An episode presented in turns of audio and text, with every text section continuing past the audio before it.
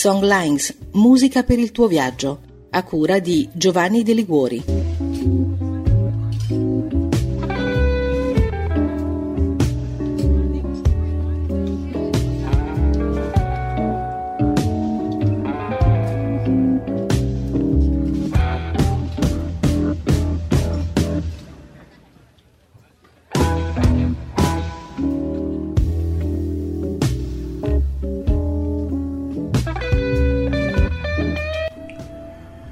Bentrovati amici viaggiatori e amiche viaggiatrici, questo è Songlines, musica per viaggiare il mondo. Io sono Giovanni De Liguori, questa è Radio Francigena. Questa è un'altra puntata dedicata alle città dei suoni, un modo per poter viaggiare eh, parlando di città, parlando di città attraverso i suoni che provengono da queste città, attraverso la loro storia, prendendo spunto da libri e da citazioni cinematografiche. Un viaggio che io faccio in compagnia di alcuni amici eh, e questa sera noi resteremo come stiamo facendo da un po' di tempo in UK, quindi in Gran Bretagna e ci troviamo al nord dell'Inghilterra, una zona molto industriale, ci troviamo a ovest di Sheffield. La città è Manchester, quindi chiunque di voi con, conosca un po' di musica, della musica tra le più belle e importanti che c'è stata negli ultimi 30 anni, già sa che stiamo per eh, fare una puntata molto molto importante, molto molto bella. Per fare questo io mi circondo dei miei amici che sono Pierangelo Cantun, giornalista, Emanuela Gargantini, che è una animatrice culturale e viaggiatrice, e Alessandra Trantillo, che è una regista. E a loro lascio la parola per presentarsi. Cominciamo quindi da Pierangelo Cantù. Vuoi salutare? Ciao a tutti. Emanuela Gargantini. Ciao. E Alessandra Tantillo. Ciao. Bene. Allora, Pierangelo, vuoi cominciare tu a dare un, un, input a questa conversazione? Abbiamo cambiato pub, però il mood è quello solito. Siamo qui, ognuno col suo gettone, e con il suo pensiero questa volta, non a Londra ma a Manchester.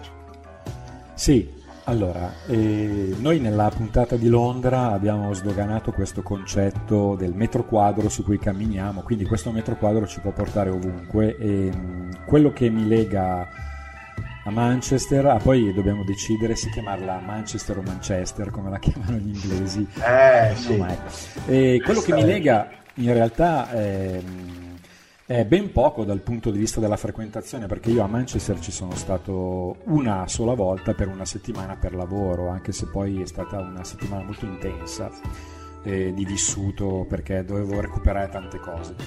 E quello che mi lega a Manchester però è fondamentalmente legato a due elementi. Il primo è il calcio, la, la passione per il calcio, e il secondo ovviamente per la musica e, e poi anche gli intrecci tra calcio e musica. E la prima immagine che ho io, il primo ricordo che Manchester esiste come, come città è, è, di me uh, di 6-7 anni davanti alla televisione e, perché mio papà mi concedeva di rimanere sveglio per vedere le partite del Manchester United, soprattutto indicandomi uh, due, due, calciatori che mi, mi spiegava tecnicamente, uno era Bobby Charlton e l'altro era George Best. E quindi con tutto l'immaginario dei campioni del Manchester. La televisione era in bianco e nero, però i telecronisti ci racconta- raccontavano che eh, questa squadra giocava con, una, con la maglia rossa, no? quindi i Reds. E, dall'altra parte della città c'era il Manchester City, io il Manchester City l'ho conosciuto dopo, più, più, più che altro perché era la città eh, amata da, dai musicisti, diciamo, della, della, sponda un po' più proletaria. Ecco. Quindi i tifosi del City potevano vivere all'epoca di, di qualche vittoria al derby e quindi gloriarsi per un po' solo di, di queste cose, mentre il Manchester portava a casa trofei eh, di ogni specie, anche internazionali. Paradosso che ci troviamo adesso eh, tra qualche giorno ci sarà la finale di Champions League, dove in finale di Champions League finalmente ci è arrivato il Manchester City eh, contro il Chelsea. Oh, questa, questa, finale Manchester City contro il Chelsea, giusto che, visto che parliamo di commistioni, è un po' eh, rievocativa della eh, rivalità no?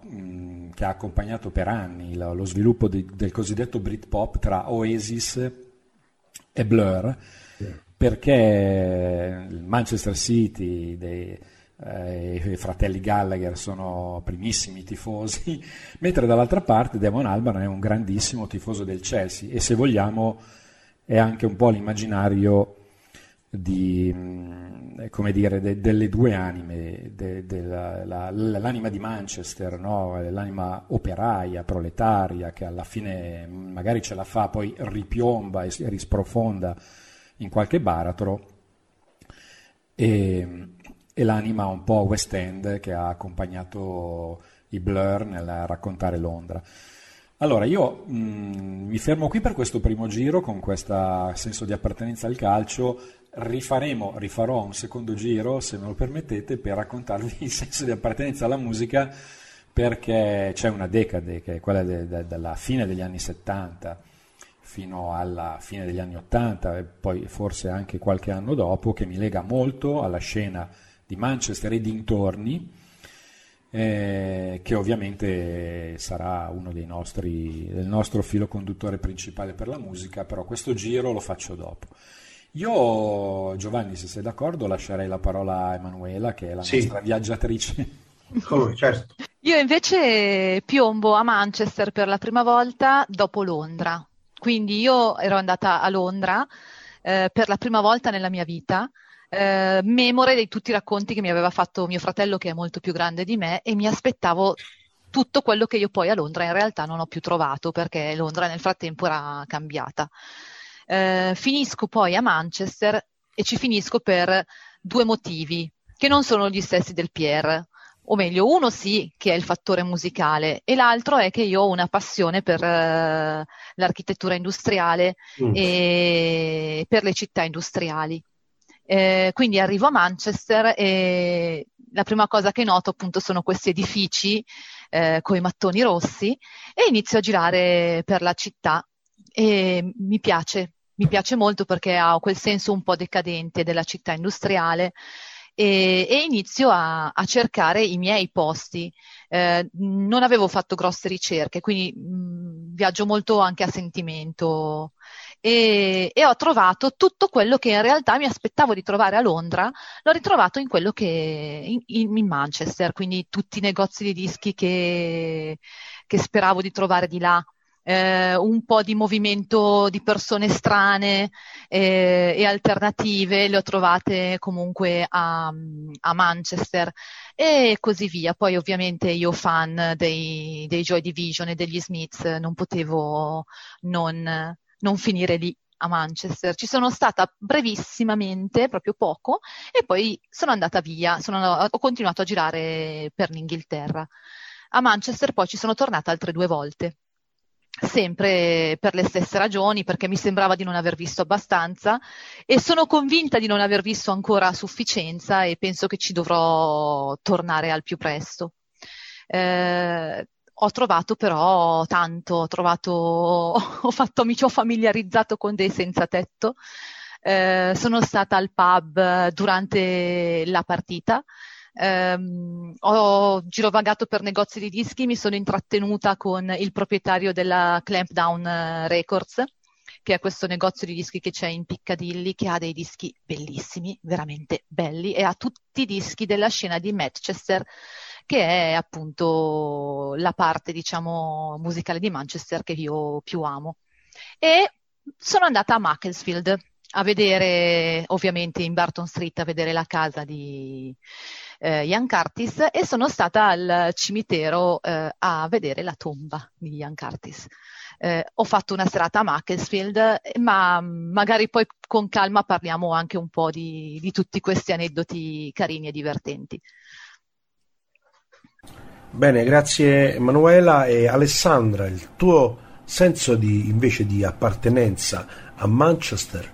Allora, io a Manchester non ci sono mai stata, nel senso che sono andata a Liverpool una volta per lavoro sono atterrata a Manchester e poi ho preso un treno e, e mi, era rimasta, e mi è rimasta questa, questa voglia incredibile di andarci perché appunto a me eh, quello che lega a Manchester è sicuramente eh, la musica, ma non soltanto perché nelle tante cose che io, diciamo, nei lavori che ho fatto nella vita, è capitato anche di fare eh, decorazione di interni e una volta mi chiamò una signora uh, che abita a Roma, che però era di, è di Manchester, e mi chiese di dipingere la sua strada dove era nata a Manchester.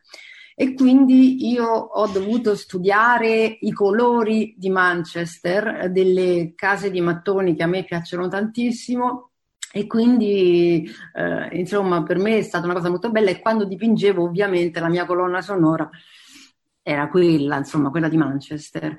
Um, diciamo che poi dal punto di vista paesaggistico uh, e cinematografico il nord dell'Inghilterra mh, mm, mi è sempre piaciuto perché uh, rispetto al sud ha una tradizione proprio diversa e, e, e proprio diciamo a Manchester nasce un genere cinematografico che è inglese ed è molto diverso da quello di Londra, ma anche lì magari se, se, se ne possiamo parlare più in là.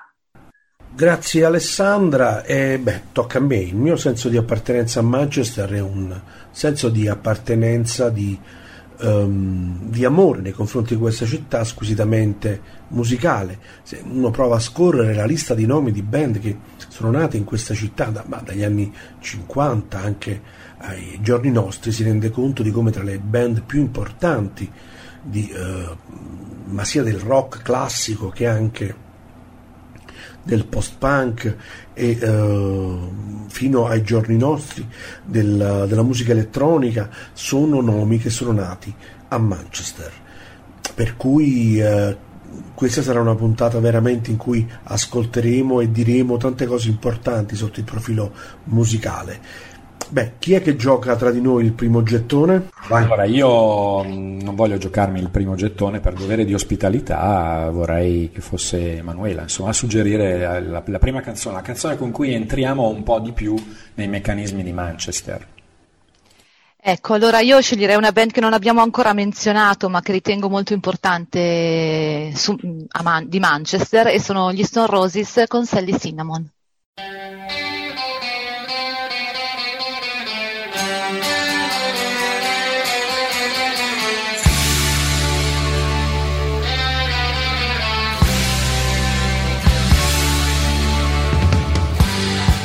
till sun.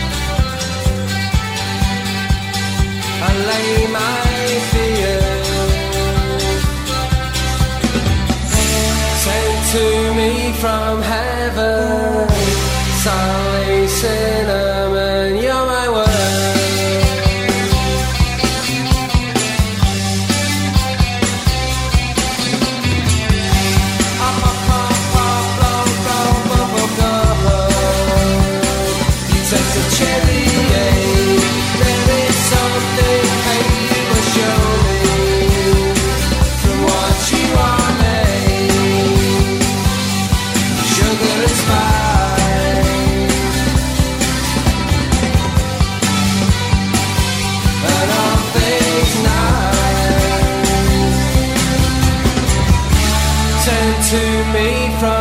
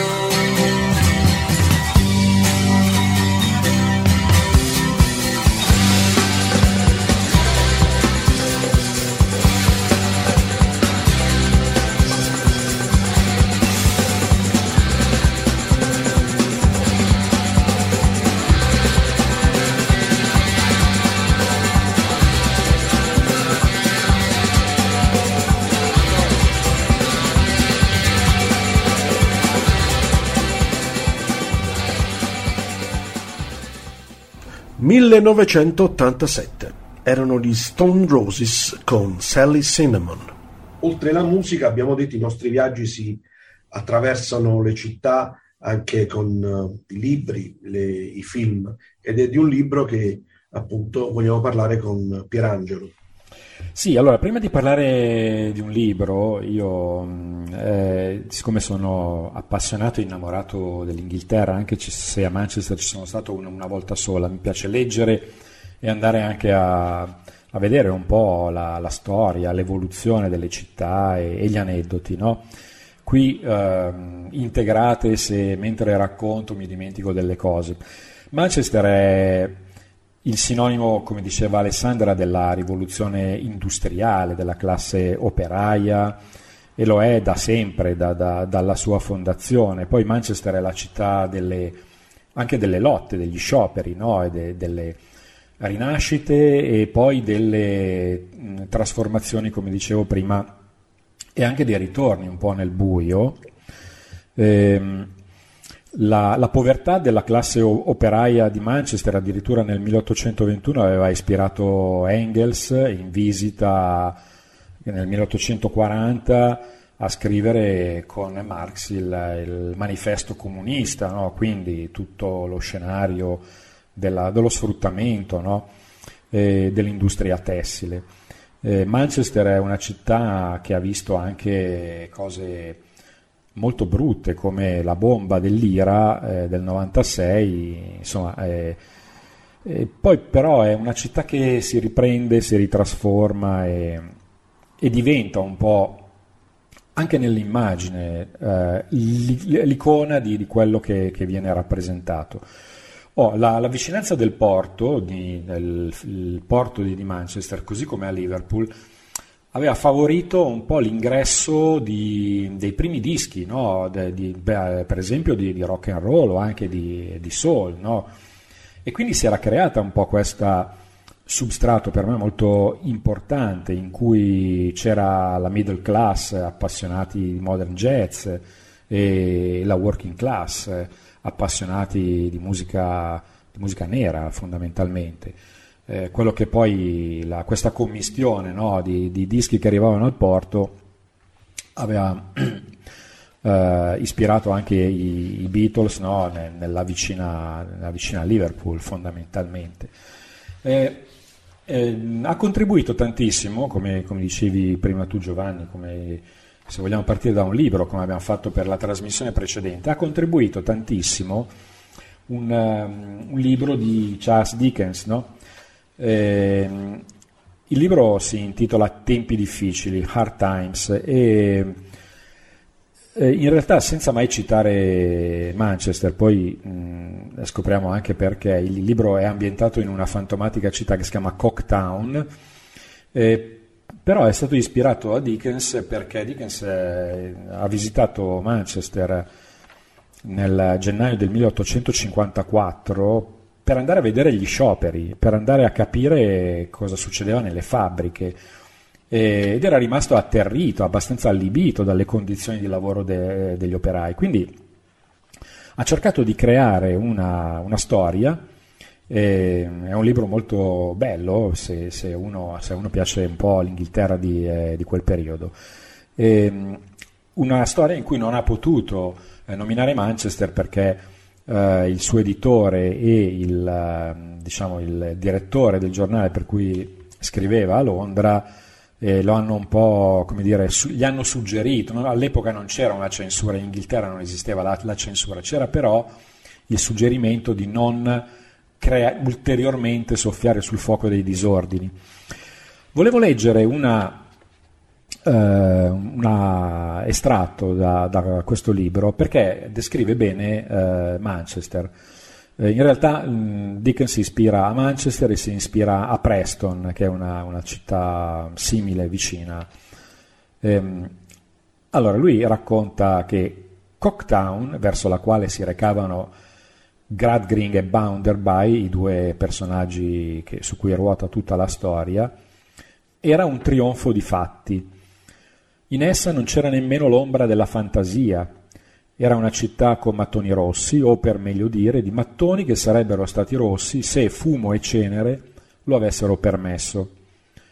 Così come stavano le cose, era una città di un rosso e di un nero innaturale, come la faccia dipinta di un selvaggio. Una città piena di macchinari e di alte ciminiere, dalle quali uscivano, snodandosi ininterrottamente, senza mai svoltarsi del tutto, interminabili serpenti di fumo.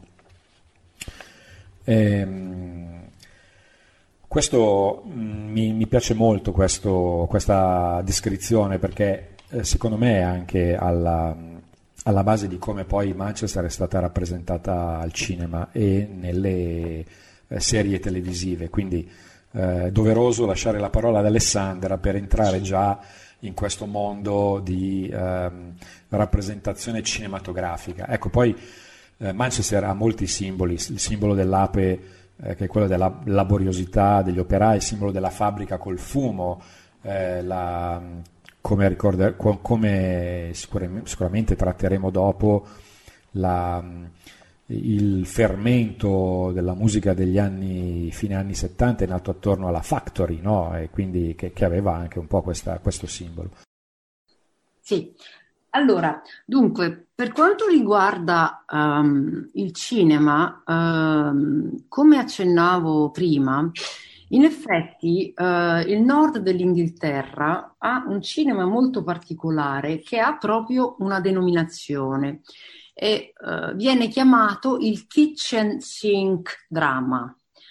E il kitchen sink drama è quel, quel cinema che racconta appunto Uh, che contrappone, diciamo, alla swinging London, a tutta quella parte molto colorata, una, um, una ambientazione Mm, di, appunto, di famiglie, di storie uh, molto drammatiche. Um, in queste case eh, di mattoni, la, la, la, parte industriale, eccetera. E proprio uh, uno dei primi film di, di questo kitchen sink drama ed è un film del 1961 che si chiamava A Taste of Honey ed è di Tony Richardson che fa parte di quel gruppo di, ehm, di registi che appunto poi danno vita alla, alla, rivoluzione del cinema inglese e che poi viene anche ripreso questo tipo di cinema, questo realismo da registi più famosi come Ken Loach e, e Mike Lee. In questo film, eh, che è appunto racconta di, tra l'altro, di una storia d'amore eh, di una ragazza giovanissima che vive da sola con una madre eh, alcolizzata, ehm, che, e questa ragazza si innamora di un marinaio di colore. E, mm, poi, e, e in questo film mm, sembra eh, effettivamente che in questo film c'è stato il primo bacio cinematografico interrazziale. Ehm, poi addirittura lei scappa, va a vivere con un suo amico omosessuale, quindi ci sono tantissime, ehm, e siamo nel 61, quindi insomma eh, molto tempo fa, quindi eh, sono tutte tematiche che fino a quel momento non erano state trattate, ma non è soltanto una questione appunto di, di tematiche, ma è, è proprio un'ambientazione che è diversa e, e che racconta appunto quei tipi di paesaggi. Um, Tant'è vero che questo kitchen sink drama nasce proprio in opposizione a quello che veniva chiamato fino a quel momento well played drama, cioè un cinema che raccontava appunto delle, uh, delle storie più allegre, ma soprattutto che raccontava un paesaggio più allegro. Um, quindi, insomma, l'Inghilterra del Nord eh, ha una, una, sua specificità eh, anche nel cinema. Bene Alessandra, ti ricordo che abbiamo qui a disposizione nel nostro eh, pub ideale oggi in Manchester abbiamo il nostro jukebox e ognuno di noi ha qualche gettone. Il tuo gettone musicale come te lo giochi stavolta? Il mio gettone musicale eh, non c'entra niente in realtà, cioè ha a che fare con Manchester, ma eh, non, non c'entra niente con Manchester perché è, un, è una, un brano tratto da un film di Milos Forman ambientato in America che eh, si chiama Hair e, il brano è Manchester England England perché ogni volta che io sento parlare di Manchester la mia testa comincia a canticchiare quel brano lì. Manchester, England, England, across the Atlantic Sea. And I'm a genius, genius. I believe in God. And I believe that God believes in Claude. That's me. That's me. Claude Hooper Bukowski finds that it's groovy to hide in a movie, pretends he's Fellini and Antonioni, and also his countryman Roman Polanski, all rolled into one. One Claude Hooper Bukowski. Now that I've dropped out, why is life dreary, dreary? Answer my weary query.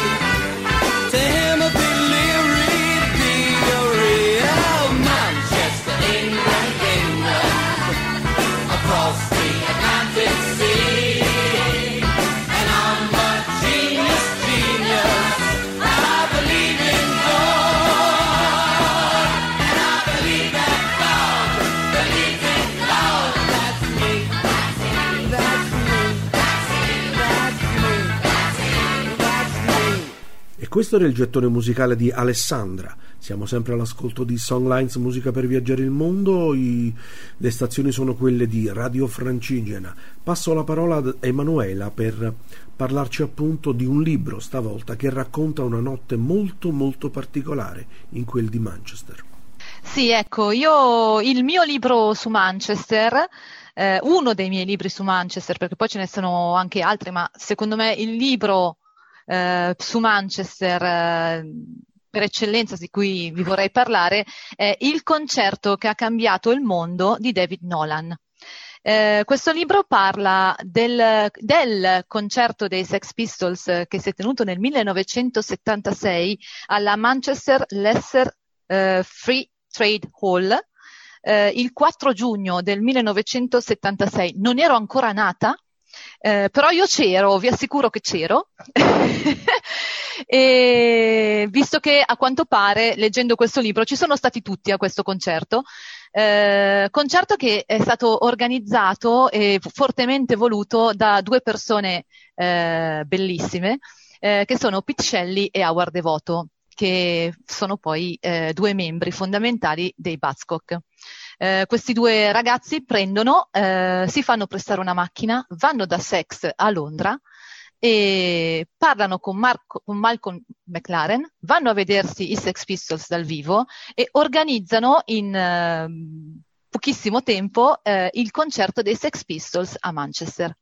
Eh, da lì nasceranno eh, un, ehm, una miriade di eh, nuove band a Manchester e nasce questo nuovo filone musicale. Eh, tutto grazie a questo concerto. Nel libro ci sono tutte le persone che ci sono state al, conce- al primo concerto, quindi a questo concerto, eh, e ognuna racconta un po' l- le sue impressioni.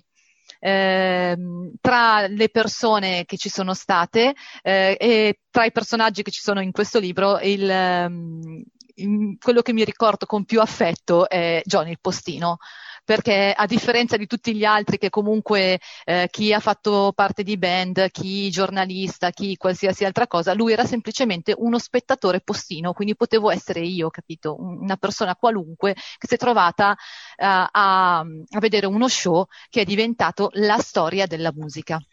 Come, Quindi- postino, come postino ha assistito insieme agli altri all'esecuzione per la prima volta del brano Anarchy in the UK, che è stato eseguito quel- quella volta lì, insomma. Esatto, che bello. Non avresti voluto anche tu essere il postino in quell'occasione? Ah sì, probabilmente magari non il postino, ma che, che ne so, un, un- un amico di- degli futuri componenti di Joy Division, o un amico di Mick Hucknall, eh, di Morrissey, di Tony Wilson, tutti quelli che hanno detto che, ma eh, plausibilmente, no, che che avevano assistito a questa deflagrazione, insomma, che poi è stata ripresa anche al cinema, no? questa, eh, quantomeno il, tutte le conseguenze a carattere musicale che hanno dato vita un po' a quella scena eh, che ha caratterizzato Manchester per la decade successiva, quantomeno. Sì, allora il film si chiama 24 Hour Party People ed è un film del 2002 di Michael Winterbottom, che è un bravissimo regista, tra l'altro, e appunto parte da questo concerto per raccontare poi, diciamo, come si sviluppa eh, tutta la scena musicale eh, di Manchester e non solo, chiaramente, però diciamo da lì parte tutto e ehm, è un film molto bello secondo me. Eh, tra l'altro ehm, io di questo libro, anch'io che ho letto, eh, ricordo invece la figura di Morrissey perché era molto giovane, insomma era molto mm, bella. E in questo film però la cosa divertente è che alcuni dei, dei personaggi reali di, quella, di quell'evento, di quella, di quella epoca, uh, appaiono in diverse parti perché... Um, Mm, so, Tony Wilson fa la parte di un regista televisivo, uh, uh, Howard Devoto sta in bagno, insomma c'è tutta una serie di, di, di, personaggi reali che entrano e alcuni addirittura come Howard Devoto a un certo punto eh, si rivolge alla cinepresa e insomma quindi c'è, mh, mm, c'è una commissione molto interessante e racconta molto bene uh, quell'epoca in cui tutto, come dire, stava prendendo um, un'altra piega e, e, lo racconta molto bene. Secondo me è un film da vedere. Io volevo dire un'ultima cosa che non c'entra col cinema, ma che secondo me a chi interessa Manchester e la scena musicale um, uh, c'è un altro libro che si chiama Manchester di John Robb, eh, che rac- raccoglie tutta una serie di interviste dei dei musicisti dell'epoca e racconta proprio Manchester dal 77 al 96 ed è un, veramente interessante. Poi ovviamente c'è eh, l'autobiografia la, di Peter Hook, che è il bassista dei Joy Division, che è una che lui è un mostro per me, è uno dei più grandi musicisti mai esistiti e anche quello è molto molto interessante. Oh, io, giusto perché ci piace un po' procedere anche per commistioni, di, di quel concerto c'è un risvolto eh, abbastanza particolare, cioè è, è, il momento in cui eh, un Rodi, che era un Rodi per modo di dire, eh, chiamato Martin Hannett, viene un po' ispirato anche da Howard Devoto in, in quella sera e, e fa il suo spillover, diciamo, no? da, da, semplice Rodi diventa una sorta di produttore perché viene coinvolto da, da Devoto negli Spiral Scratch eh, EP, no? nell'EP. E quindi eh, diciamo che tra tutti i personaggi che hanno animato questa scena, io sono molto legato a Martin Hannett perché il suono che lui ha dato a tutti questi dischi è proprio il suono di Manchester, secondo me. Lui, tra l'altro, eh, io ho scritto un articolo qualche anno fa e si trova ancora in rete, cioè in cui ho descritto eh, il suo metodo di lavoro, quindi la, la costruzione di questi ambienti in cui lui faceva passare attraverso degli aggeggi metallici le, le cose. Insomma, i, per esempio la batteria dei Joy Division è stata eh, eh, così come la batteria dei Beatles, no? è, stata, è, stata, imitata per tanto tempo ma nessuno è mai eh, riuscito. Ecco, Martin Hannett che mm, è stato ispiratore e produttore di molti dischi anche al di fuori della scena di Manchester, purtroppo ci ha lasciato in modo molto insomma, prematuro e anche un po' brutto. Eh, perché è morto di cirrosi epatica giovane. Ecco. Quindi io tra tutti i personaggi, poi ognuno ha i suoi chiaramente, non, non sono molto affezionato per dire a eh, Tony Wilson, per, per, anche per una serie di retroscena suoi di tipo personale. E così come non, non, non riesco a considerare Peter Saville, no? che pure ha eh, disegnato sì. Manchester da tanti punti di vista, anche il logo ufficiale della, della, della città. Per me Manchester di quel periodo ha il suono di Martin Hannett e tutte le sue diavolerie in studio. Adesso non so qual è il vostro eh, personaggio di riferimento di, di, quel periodo, però sarebbe bello raccontarcelo, insomma aggiungere una cosa, eh, sempre su Martin Hannett eh, c'è una bellissima descrizione che Simon Reynolds fa in un libro eh, post-punk in cui racconta che eh, faceva registrare i Joy Division al freddo, cioè lui voleva che dalla bocca di Ian Curtis uscisse la nuvolina di fumo per il freddo perché eh, secondo lui questa cosa poteva, come dire, eh, rafforzare quel tipo di suono che effettivamente è il suono di Manchester. Sì, era una specie di nazista in studio, infatti gli U2 hanno registrato il primo disco con lui, ma poi hanno scelto un altro produttore perché non, non, riuscivano a tollerare, eh, come dire, tutto quello che lui imponeva in termini di orari, di, di eh, meccanismi e cose varie. Quindi sì, eh, Martin Hannett eh, ce lo dobbiamo ricordare eh, tra l'altro è uscito qual- qualche anno fa un CD dedicato a Martin Hannett che era soprannominato Zero, eh, con una serie di eh, registrazioni che lui ha fatto e abbiamo scoperto anche de- delle collaborazioni interessanti. Insomma, ecco. E niente, e come, come, vogliamo procedere? Adesso ormai siamo immersi in questo sì. periodo. Noi non, non dobbiamo dimenticarci che quel, questo periodo, in parallelo a Manchester, eh, un, un, altro giovane un po' scapestrato, diciamo, che, che lavorava al porto di Manchester, stava cercando di mettere su una band ma non ci riusciva, non riusciva a trovare nessuno perché lui voleva mettere insieme un po' il suono dei Velvet Underground e quello dei Ken, no? Cioè, non, non, non, trovava nessuno, poi alla fine ce l'ha fatta e secondo me i Fall di Marky Smith sono un gruppo da, non, insomma, da, da tenere in considerazione in quel periodo, un po' come dire parallelo, perché lui i piedi nel mondo del lavoro, ai margini, lui ce li ha messi davvero e insomma era sempre stato animato da, da questa identità. Ecco. Ehm, ecco, se vogliamo, se, se vogliamo poi proiettarci avanti, poi per ritornare anche indietro, perché questa scena va, vale la pena di essere sviscerata, anche eh, Giovanni, so che tu sei un grande appassionato di questo periodo. Sì. Ehm, secondo me tu potresti scegliere per esempio un brano dei Joy Division a, a questo punto, altrimenti ci proiettiamo. Beh sì, io non, uh, ti ringrazio di questa, del suggerimento, ma è, in fondo è così, io non potrei non giocare il mio gettone in, uh, parlando di Manchester se non con il Joy Division, questa è 24 Hours.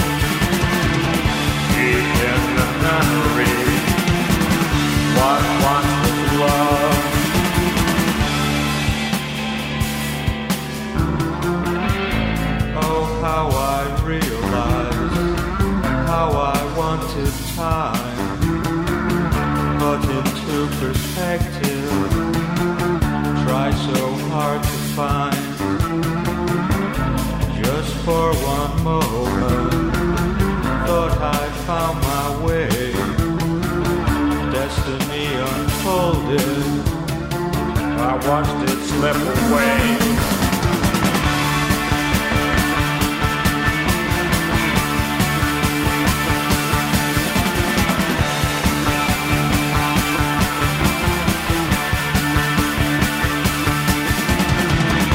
excessive flashpoints beyond all reach.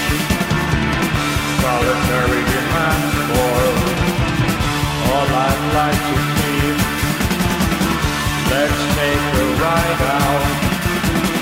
see what we can find. Valueless collection of hopes and past desires.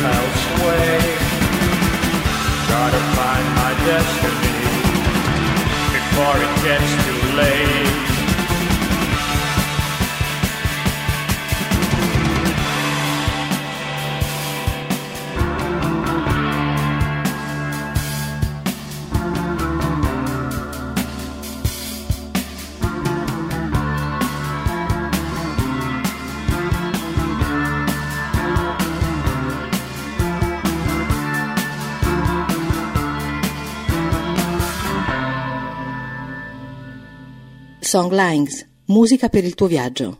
Un altro film molto importante che racconta quell'epoca di Manchester, l'epoca d'oro musicale di Manchester, è un film di Anton Corbin del 2007 che si chiama Control ed è la storia di Ian Curtis.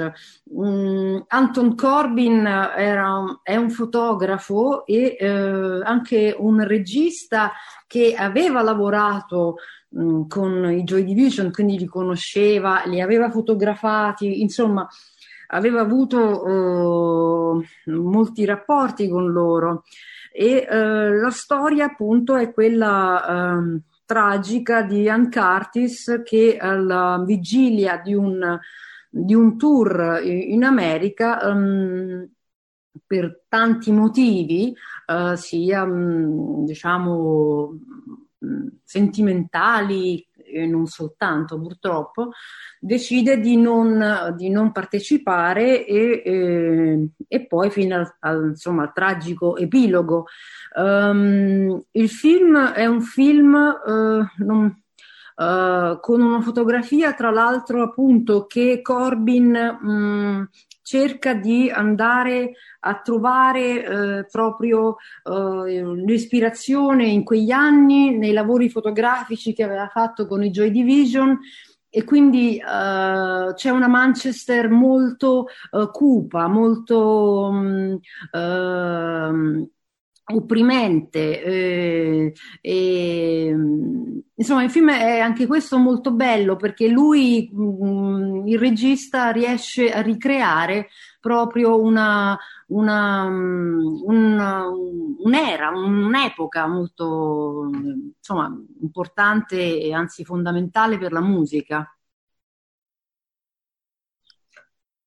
Sì, eh, nessuno... Posso ricordare che la, la, fine di Ian Curtis è strettamente legata anche al cinema, se vogliamo, perché lui la sera prima di impiccarsi eh, aveva visto la ballata di Strauss Zeck di Werner Eh, Herzog.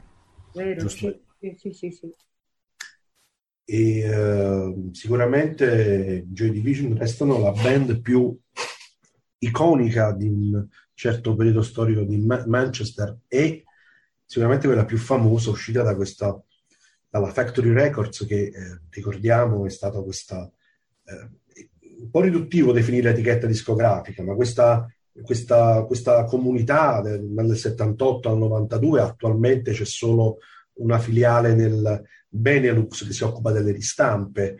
Ehm, la Factory Records è stata appunto uno degli esperimenti, forse in quegli anni l'esperimento più riuscito di commistione, di unione tra arte, suono e mh, anche la gestione di- della, della divulgazione di un certo suono. Ricordiamo che c'erano Tony Wilson, Alan Erasmus, il Marty Hennett e Peter Saville e eh, peraltro la stessa Factory Records aveva la gestione di due locali come il, la- il famoso The Hacienda e il Dry Bar di Manchester, quindi tutti i luoghi dove questo suono, questi- que- questa comunità aveva un- il suo baricentro, il suo modo di ritrovarsi e di eh, sperimentare nuove cose. Sin- sinceramente credo che sia forse in quegli anni del post-punk l'esperimento più riuscito, più importante. Eh, Il nome si intende è, preso proprio dalla factory di Andy Warhol, da cui loro avevano mutuato l'idea proprio di comunità artistica a più eh, voci e a più eh, espressioni. E credo che Emanuela voglia dirci anche qualcosa riguardo l'arte eh, nella Factory Records e su- sui loghi e sugli artisti, appunto. Sì, allora il logo della Factory Records, che tra l'altro io mi sono anche tatuata, eh, è una, una fabbrica appunto con il fumo che esce dal, dal camino. Eh, il- la segnaletica invece che c'era all'interno dell'azienda eh, era proprio quella tipica delle fabbriche, eh, le strisce diagonali gialle e nere. Co- gialle e nere, come in realtà è appunto l'ape, che è il simbolo di, di Manchester, che tra l'altro è stata ripresa nel 2017 l'ape eh, per raccogliere i fondi dopo l'attentato che c'è stato all'Arena durante il concerto di Ariana Grande e ad Affleck, che è un negozio famoso che c'è in centro a Manchester, eh, potevi andare a farti tatuare la apina e i fondi venivano poi devoluti a chi era stato vittima di, di questo attentato. Tra l'altro, attentato che eh, non ha comunque spostato eh, la- l'ideologia politica mancuniana ed è rimasta comunque, nonostante tutto, una roccaforte laburista. Questo era più o Bene. meno. E Pierangelo, invece, cosa so che tu va- vuoi andare un po' oltre nel tempo. no? No, mi piace questa eh, questo legame con- tra la factory e la simbologia perché mm, mi, mi spinge a parlare della, del, del trasformismo no? o comunque de- della capacità di trasformarsi di Manchester. no? Se pensiamo alla fine dei Joy Division, dobbiamo pensare all'inizio dei New Order Sì, eh, che tra l'altro è il primo disco dei New Order, mh, porta un simbolo, no? È sempre un, un po' legato alla, alla città. E, con una proposta musicale incredibilmente simile, se, se- se vogliamo, ma anche molto diversa, più legata ai ritmi, più legata al- ai club. E mh, trasformismo per trasformismo io volevo arrivare a un altro gruppo che ha trasformato addirittura questa modalità dei New Order di interpretare, no, di unire le due scene, la scena indie e la scena dei club. E questo gruppo ha dato origine a una vera e propria altra scena che è, denominata Madchester, no? Noi abbiamo cominciato la trasmissione con gli Stone Roses, che sono eh, gli altri esponenti di questa scena, e mentre eh, appunto mh, così parlando dei- dei- degli Happy Mondays, loro avevano proprio eh, portato dentro quest- questa um, eh, alternative dance acid house no? e co- con, que- con, questo cantato quasi rappato di Sean Ryder, personaggio allucinante ma veramente eh, a cui non puoi vol- non voler bene. E, um, quindi la trasformazione della trasformazione, noi, eh, la, la, scena di, de, de, del cosiddetto Madchester, eh, definita anche Buggy, sì.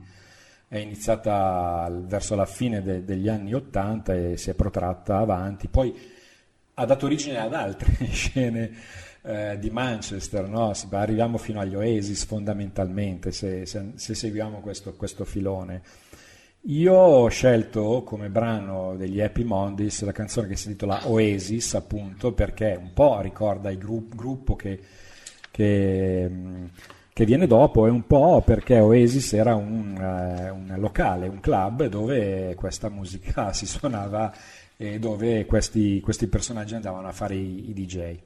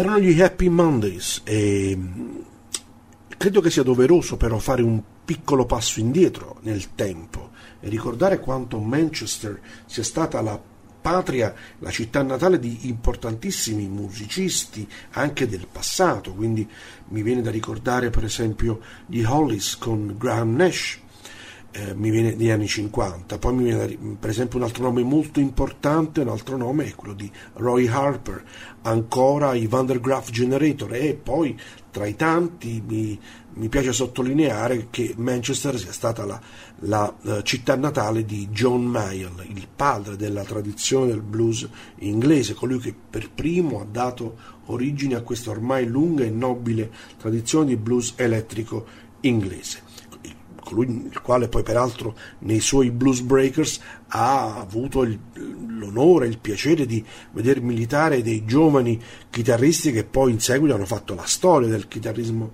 blues inglese come Clapton, Mick Taylor che poi sarà, uh, sarà, entrerà poi nei Rolling Stones e Peter Green ed è proprio a John Mayall che io dedico questo mio uh, particolare affettuoso gettone musicale.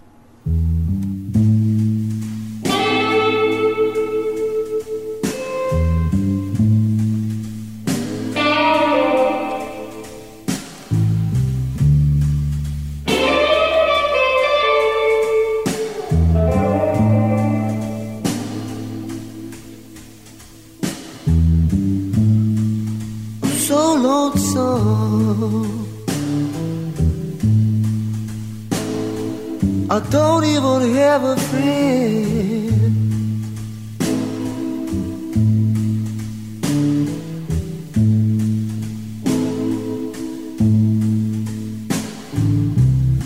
I'm so lonesome.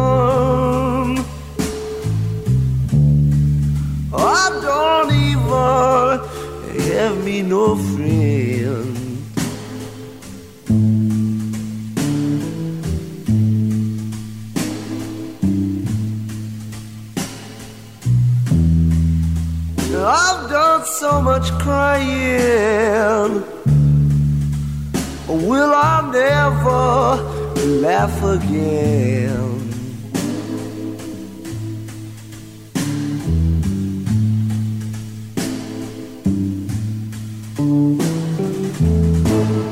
People, evil people, don't hurt me so bad. My mind's been broken. My heart feels so sad. The evil people. Well, I can't even walk out of my door.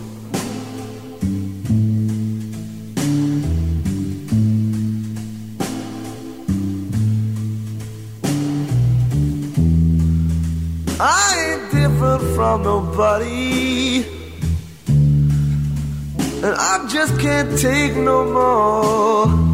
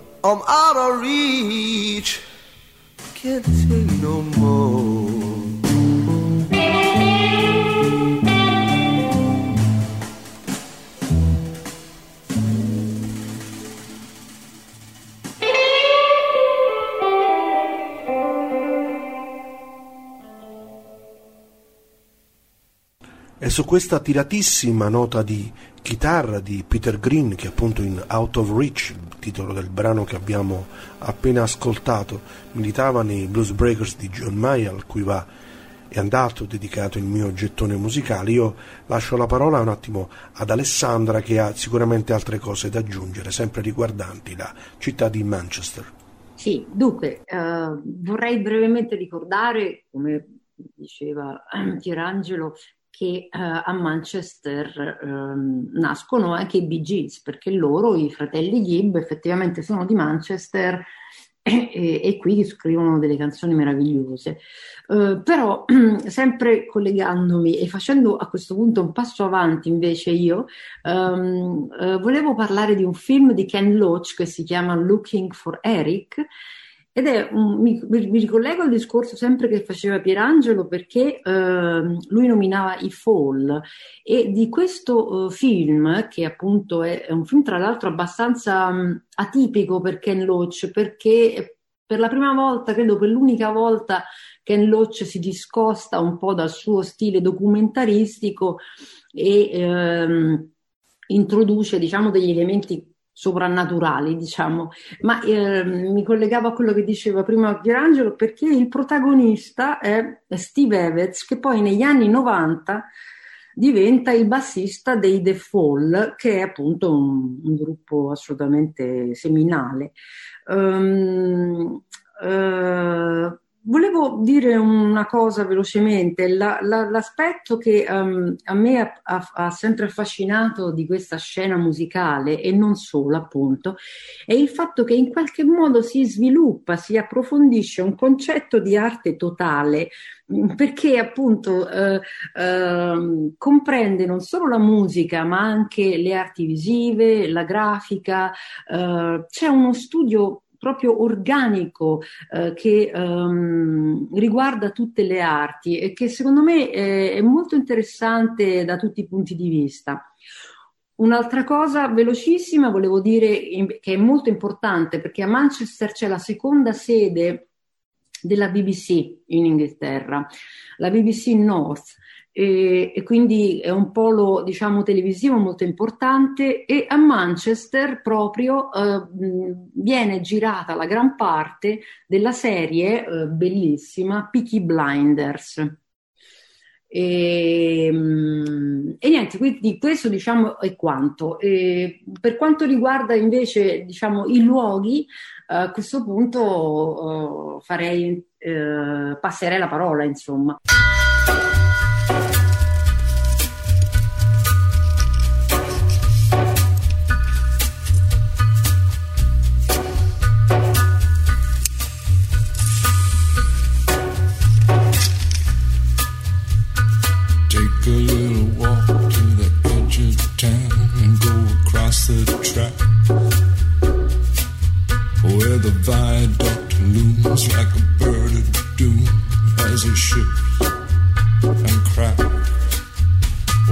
Secrets lie in the border fires and the humming wires. Yeah, man, you know you're never coming back.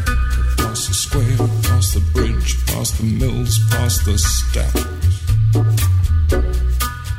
On a gathering storm comes a tall, handsome man in a dusty black coat with a red right hand.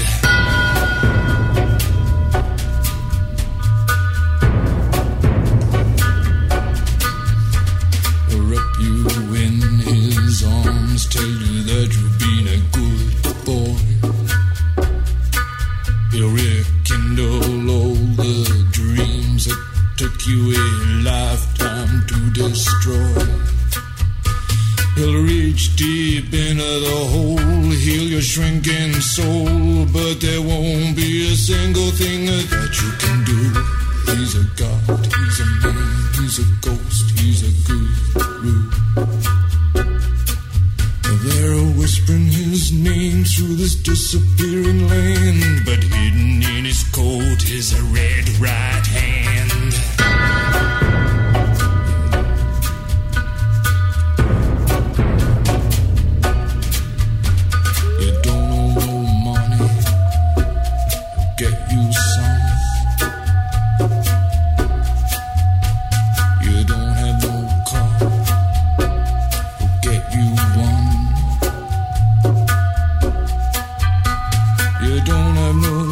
respect. You feel like an insect. Well, don't you worry, buddy, cause here he comes uh, through the ghettos and the barrios.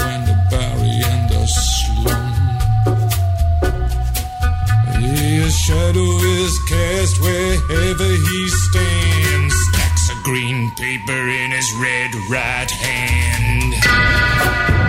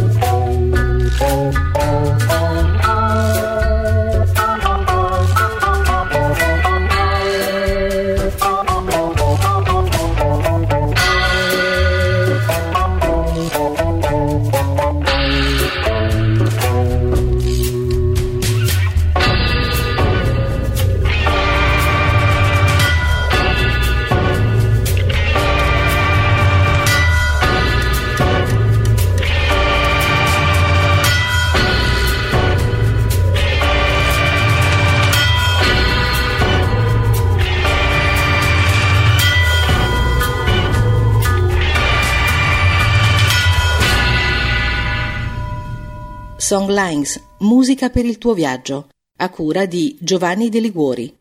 Eh, mi, prima di, di, parlare dei luoghi, eh, quelli veri, insomma, che, che un, una persona che si reca a Manchester non può non vedere, non visitare, eh, aggiungo una cosa che, a quello che diceva Giovanni, no? al periodo musicale che veniva prima.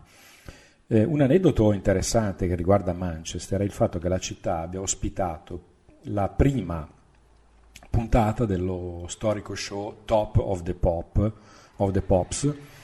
E, questo è successo, è, dunque è stata inaugurata questa trasmissione nel Capodanno del 64 con una line-up interessante, c'erano gli Hollies, c'erano i Rolling Stones, non dimentichiamo l'influsso dello skiffle nella, nella musica insomma, che ruotava intorno a Manchester, c'era Dusty Springfield e David Clark 5, quindi per queste riprese eh, era stata addirittura utilizzata una chiesa sconsacrata, quindi eh, ecco questo è un po' per esempio poi questi luoghi diventano icone, no? questa chiesa che è stata usata per Top of the Pop, ma sui luoghi direi che la nostra viaggiatrice Emanuela eh, è molto più mh, esperta e suggestiva. Eh. Io allora intanto eh, volevo farvi notare che eh, abbiamo parlato di Manchester, eh, ma Manchester è composta da tante zone. Infatti siamo andati a toccare involontariamente diversi quartieri, tra cui Salford, eh, Holdham, eh, piuttosto che se, ci siamo spinti anche in diciamo provincia fino a Macclesfield quando appunto abbiamo parlato eh, prima di, di, Barton Street, quindi della casa di, di Ian Curtis piuttosto che del cimitero dove è sepolto Ian Curtis. Eh, un altro un quartiere che io vi suggerisco assolutamente di visitare è il Northern Quarter, che è un quartiere che in realtà esiste da sempre a Manchester, fin dall'Ottocento, ed è un, un quartiere eh, che nasce come quartiere popolare. Negli ultimi anni è diventato il quartiere alternativo, quindi dove si trovano negozi un po' originali, eh, dove si trovano artisti, eh, temporary shop fatti di nuovi designer, piuttosto che eh, ogni angolo ci sono dei graffiti, c'è tantissima street art, è un quartiere molto vivace.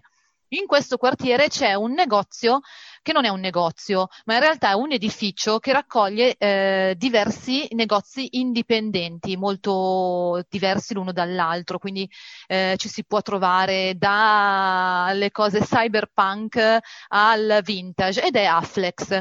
Afflex è un palazzo eh, di diversi piani, adesso non mi ricordo esattamente, forse cinque.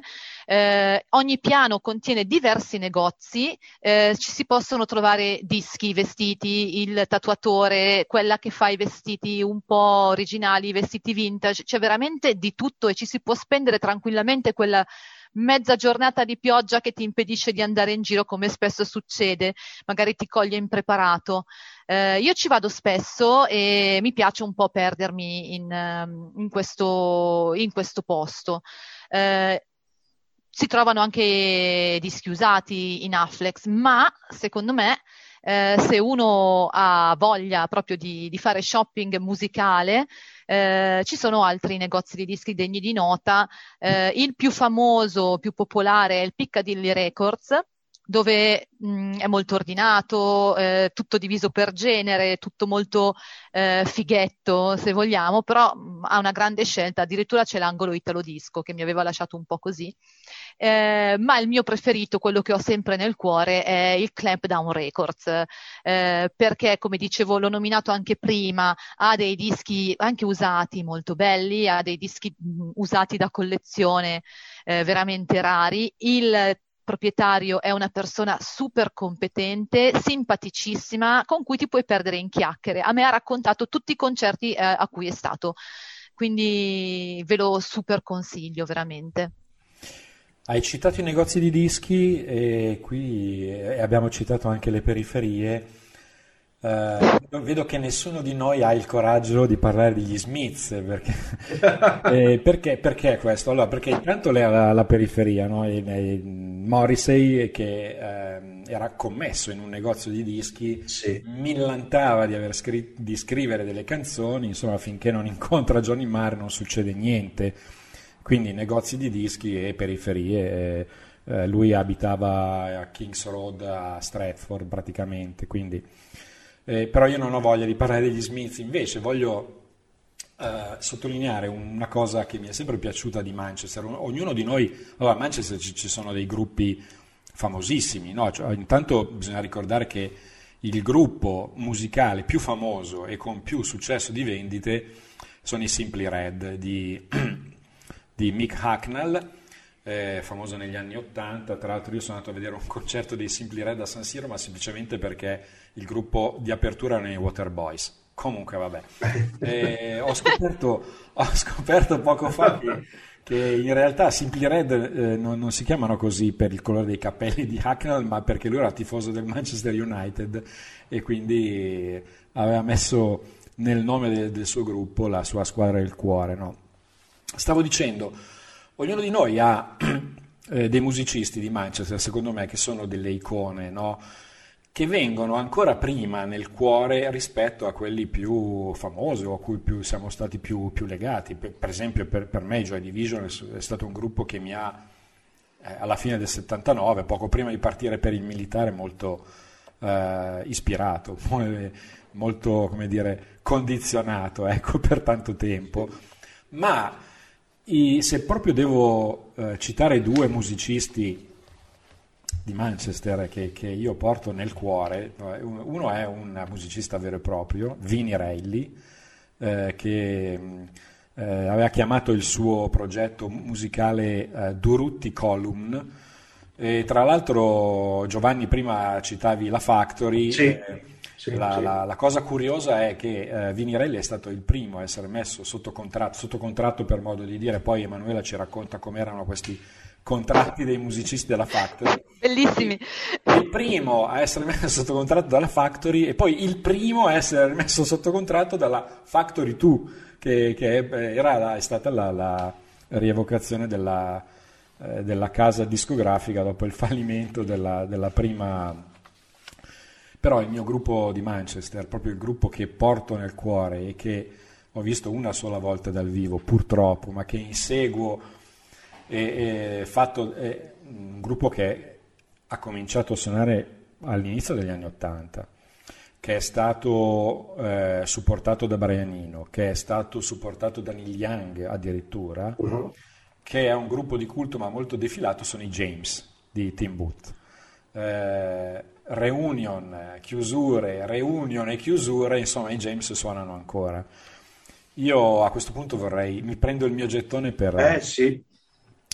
Perché vorrei dei James ehm, eh, mandare la, la canzone, una delle canzoni loro più famose, tra l'altro una delle più mancuniane che loro hanno scritto, che è Sit Down, eh, possibilmente, è uscita in due versioni, no?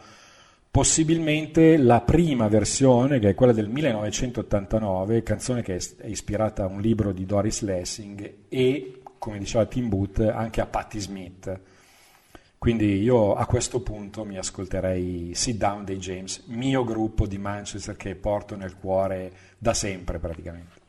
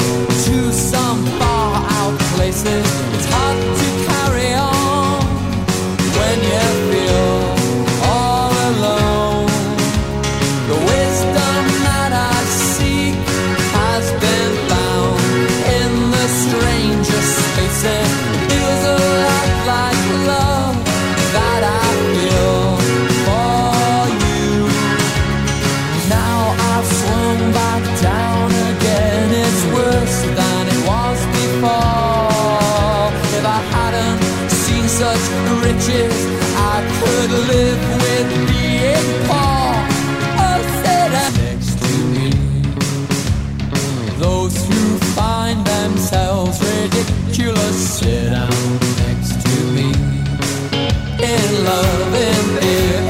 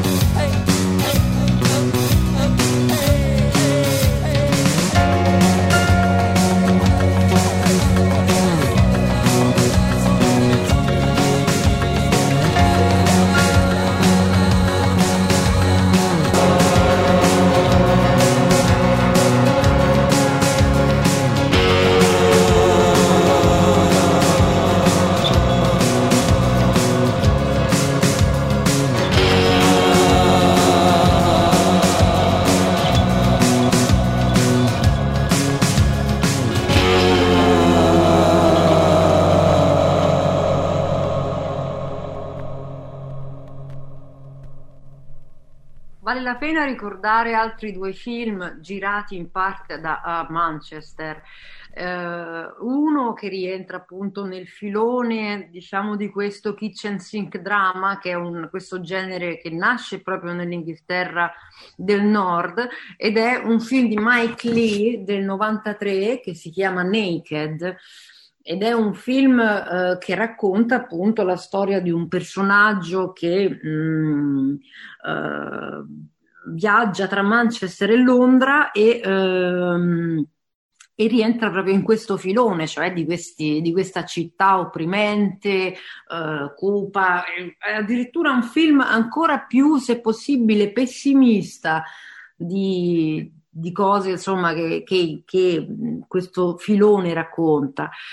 Un altro film a cui io tengo molto e che mi è piaciuto moltissimo, che è sempre girato non tanto, però in, in maniera importante a, a Manchester, è Velvet Goldmine che è un film di Todd Haynes del 98 che racconta la vicenda di una rock star modellata su eh, David Bowie e Ziggy Stardust, ma ha un um, la cosa bella di questo film è che ehm, eh, diciamo una sorta di eh, ricalca il, lo stile e il, la struttura narrativa di Quarto Potere perché è la storia di un giornalista che va alla ricerca di questa rock star che a un certo punto ha deciso di sparire dalla circolazione con un, un, finto omicidio e lui cerca questa rockstar che fine ha fatto attraverso i racconti delle persone che lo hanno conosciuto.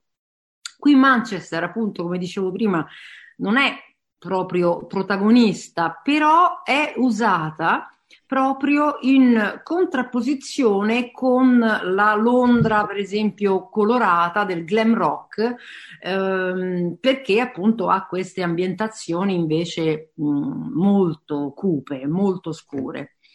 Eh, quindi insomma sono due film che per dire, capire Manchester sono, sono importanti. Sempre to- torniamo qualche passo indietro e mi riaggancio a- alla Factory Records. Eh, I contratti anomali della Factory Records non esistevano dei contratti veri e propri. Factory era eh, un'etichetta discografica indipendente e i mh, musicisti che pubblicavano per la Factory Records non venivano venivano messi sotto contratto, ma i contratti non erano dei contratti formali, erano tipo dei pezzetti di carta con scritto sì, ok, eh, va bene così eh, e mh, quando poi è fallita la Factory, nessuno aveva in mano un vero e proprio contratto discografico eh, era tutto sulla fiducia e sulla parola. È una cosa bellissima eh, se ci pensiamo, una sport, una, alla fine era una specie di collettivo di musicisti eh, che si era messo lì insieme e aveva creato questa etichetta senza troppi vincoli burocratici. Eh, sempre ricollegandomi poi appunto alla Factory Records, eh, c'è l'azienda. Eh, abbiamo detto prima, era un club, un club dove ci sono state diverse trasformazioni musicali, come citava prima Pierre. Si è passati da uh, Joy Division a New Order, quindi l'inizio della musica elettronica, per poi arrivare ai rave, i primi rave in, in Europa, se non nel mondo. E la, l'azienda poi appunto chiude, chiude nel 1997 se non ricordo male adesso a Manchester c'è un club nuovo, eh, piccolino, che si chiama FAC 51, FAC 51, non volevo dire una parolaccia, scusate, e, ed è, e si rifà comunque a quello che era l'azienda, dove invece c'era l'azienda, adesso ci sono degli appartamenti che si chiamano Azienda Apartments. Beh, comunque l'influsso dell'azienda anche nello sviluppo della musica elettronica a Manchester non è una cosa da poco, infatti per esempio eh, nel 1989 arrivano a Manchester eh, Ed Simmons e Tom Rowlands, no? sono proprio attirati dalla fama dell'azienda, dall'acid house, dall'acid house ma anche eh, dalle, dalle, possibilità di ripercorrere in modo nuovo no? tutto quello che è stato l'evoluzione degli Smiths, dei New Order. E loro si iscrivono a un corso di storia eh, della Manchester University però diventano frequentatori assidui no, del, del, club e, E tra l'altro in quel periodo in, in, nell'azienda imperversava una sorta, era chiamato il Balearic Sound, una sorta di, eh, di musica un po', un po pomposa, no? elettronicamente parlando, importata addirittura da Ibiza. E, e questo, questo, questo, questa serata era gestita da Justin Robertson e, ed è lui che ha spinto i due eh, tizi no, a, a, a, diventare infine i Chemical Brothers fondamentalmente. Quindi, ehm, poi altro personaggio eh, di musica elettronica eh, sempre collegato agli inizi dei Chemical Brothers è il produttore Henry Weatherall e, e poi diciamo eh, anche una musica elettronica più raffinata e strettamente collegata alla vicina Sheffield dove aveva sede la Warp, quella degli Otecr. Però se pensiamo anche ai Lamb, per esempio, questa elettronica un po' più raffinata eh, e a, tut- a, tutta la commistione un po' eh, che, che, è successa a Manchester con i produttori, con la musica dei Primal Scream, con la musica elettronica, eh, insomma, vediamo che la proiezione di, dell'azienda è stata importante, ma eh, a questo punto ci sarebbe da, da chiedersi, no, in, in, visto che abbiamo parlato di trasformazioni, qual è stato il brano che ha dato origine qualche anno prima a, a tutta questa scena? Qual è stato la, la, prima audacia trasposizione della musica indie all'interno di un mood da club. Eh? Emanuela, dai, dicelo tu. Secondo me è Blue Monday. Eh dai, allora ce l'ascoltiamo.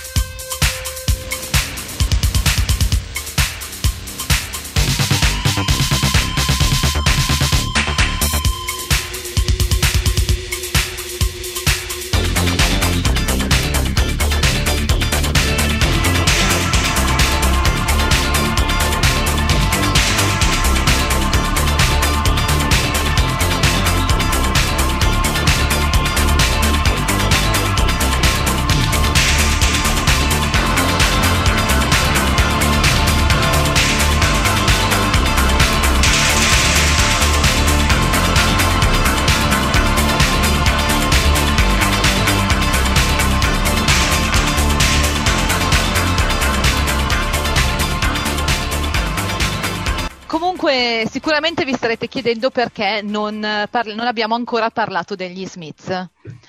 E, e, la risposta è, secondo me, molto semplice. Non si può parlare in un minuto e mezzo, comunque in tre minuti, di una band come gli Smiths, perché ci sarebbero troppi eh, aneddoti o troppe cose da, da raccontare su, su, quest, su, su, questi musicisti. Comunque Morrissey ha un ego smisurato e non ci sta in una trasmissione raccontarlo tutto, non, non, non c'è spazio. Ehm, due aneddoti velocissimi sugli Smiths ve li butto lì così. Eh, uno, eh, Morrissey scrive al Melody Maker dopo il concerto famoso dei Sex Pistols. Eh, scrive dicendo che insomma comunque erano veramente vestiti male e questa è eh, la sua interpretazione di tutto quel concerto che poi come abbiamo detto prima ha cambiato tantissimo eh, la storia della musica non solo a Manchester ma anche nel mondo e l'altro aneddoto è eh, come licenziare Mar con un post-it, vero Pierre? Sì, eh, è plausibile conoscendo Morris e a un certo punto si stufa della band, si stufa di tutto, di Johnny Marr, e, però non, non, non, non, fa una cosa diciamo urbana e, e comunque anche elegante. Eh, mette su, sulla macchina di Johnny Marr, questo, sul tergicristallo, questo questo messaggio praticamente che la band non esiste più e lì inizia la carriera solista. E, ehm, sì, eh, diciamo che Morrissey rappresenta il prototipo di alcuni personaggi eh, musicisti di Manchester che si amano per, per, la loro musica, ma che sono abbastanza detestabili per tutti i loro aspetti un po' personali, iconoclasti, eccetera. No? Ian Brown che, che oramai è diventato il paladino dei Novax e dei complottisti. Eh, se pensiamo anche alle uscite dei fratelli Gallagher, insomma, sono, sono, sono, musicisti che però da cui si prendono un po' le distanze, ecco. poi, mm, e invece poi si, a volte si prendono le distanze così, anche per affinità o per gusti, da mm, band eh, di Manchester, ad esempio i Take That che hanno rivaleggiato con gli Oasis nelle classifiche. Eh, diciamo che però almeno lì Robbie Williams era un personaggio abbastanza simpatico. Ecco, poi vabbè, insomma, Manchester ha avuto anche dei musicisti che non fanno parte, credo, della nostra tazza di tè, Lisa Stanfield e, e altri soggetti di cui adesso non ricordo. Eh, o faccio finta di non ricordare. Esatto, infatti io tornerei invece alla musica che ci piace, quindi ricordando gli Spiral Carpets, di cui Emanuela sicuramente so che voleva suggerire un brano. Sì, sì. Io volevo suggerire il, forse il più famoso degli Spiral Carpets che è This Is How It Feels.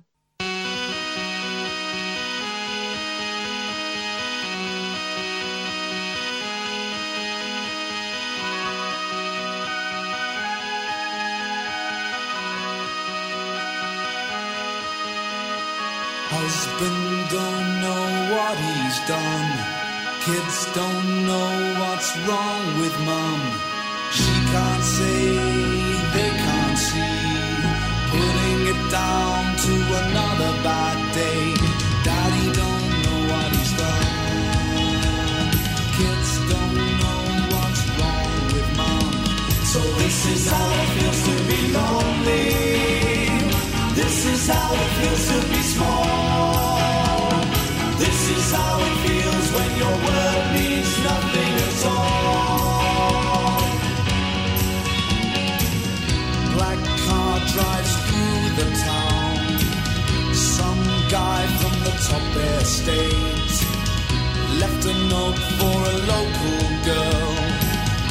and yet he had it all on a plate. So this is how it feels to be lonely. This is how it feels to be small. This is how it feels when your word means nothing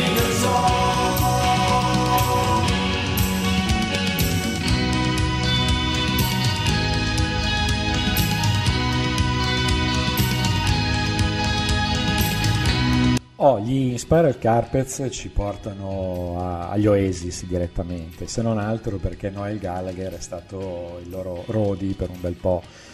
Il fratello aveva già eh, una band e poi diciamo, questa band ha preso la conformazione degli Oasis all'inizio degli anni 90 con un debutto al eh, Boardwalk che è praticamente considerato la palestra di tutte le nuove band di Manchester però il pubblico non era molto per la quale, insomma.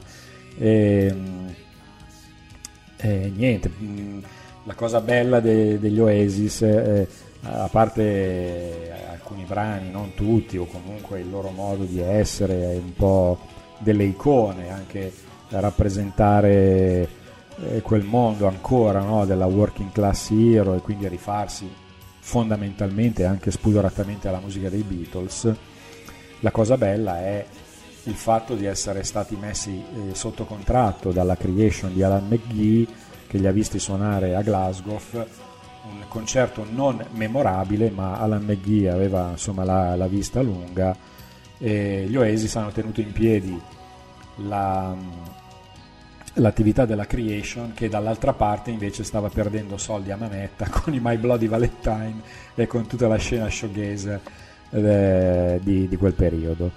Eh, quindi dai, poi eh, dopo gli Oasis io mh, dei musicisti che, che, mi piacerebbe ricordare sono per esempio i Doves, un bel gruppo che ha collaborato anche con eh, Jane Weaver, che è un'altra musicista locale, moglie di Andy Vottel, eh, produttore eh, e discografico eh, innamorato della musica elettronica che ha lanciato Badly Drawn Boy. Secondo me l'ultima cosa bella uscita da Manchester alla fine degli anni 90.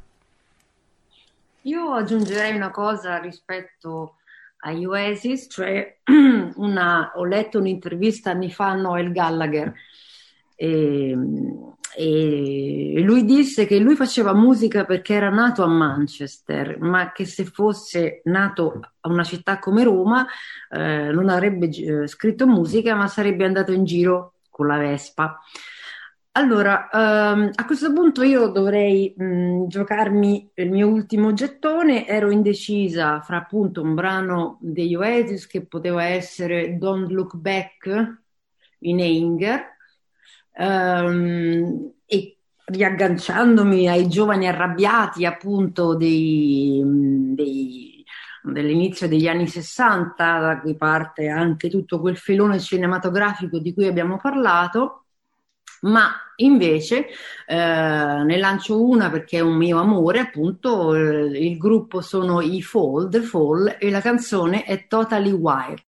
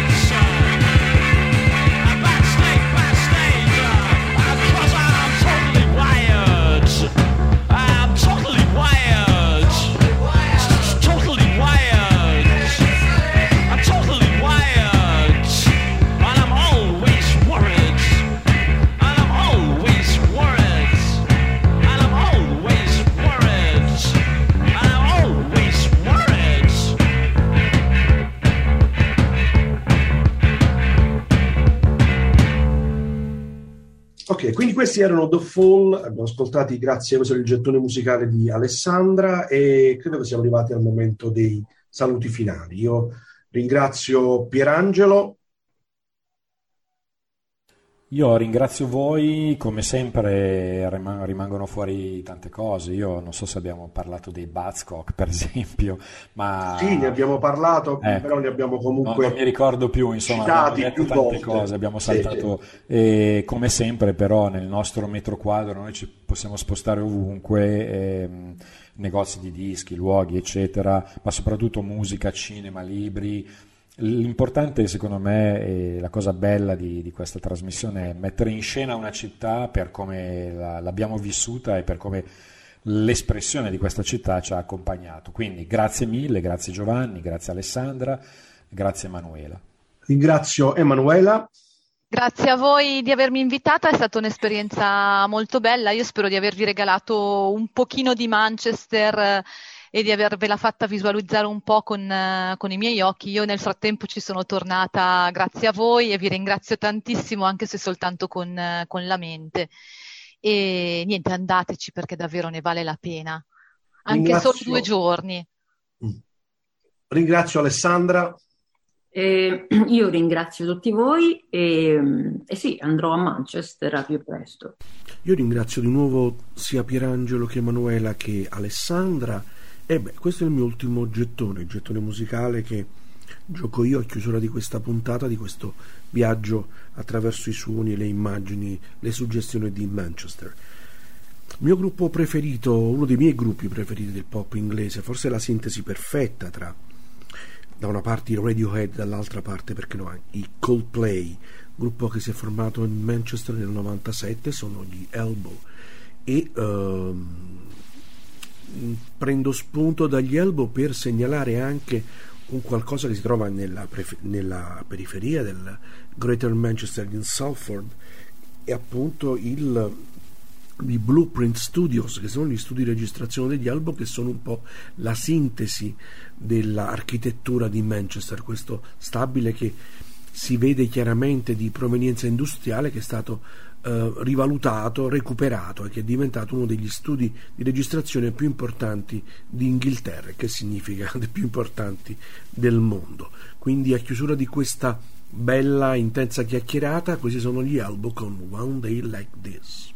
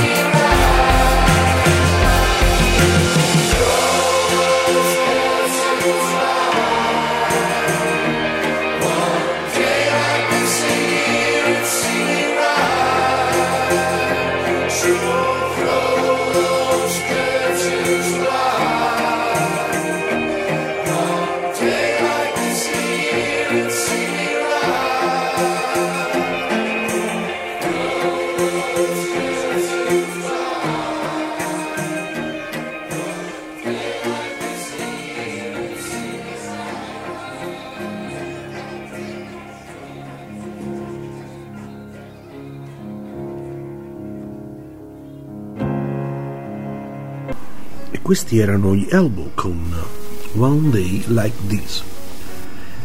A chiusura di questa puntata speciale dedicata alla città di Manchester, ringrazio voi ascoltatrici, gli ascoltatori di Songlines, ringrazio radiofrancigena.com che ospita ormai da tanti anni questo programma. Vi ricordo che questa puntata potrete poi ascoltarla nei podcast andando sul sito della radio.radiofrancigena.com potrete anche essere informati sulla programmazione di Songlines seguendo la pagina Facebook del programma nonché potrete scrivere a info-radiofrancigena.com per qualsiasi informazione o anche qualsiasi richiesta relativamente al programma Songlines. Io sono Giovanni De Liguori, vi ringrazio ancora per l'ascolto, vi rimando alla prossima puntata e quindi a questo punto alla prossima città. Grazie ancora e buona continuazione con la programmazione di Radio Francigena.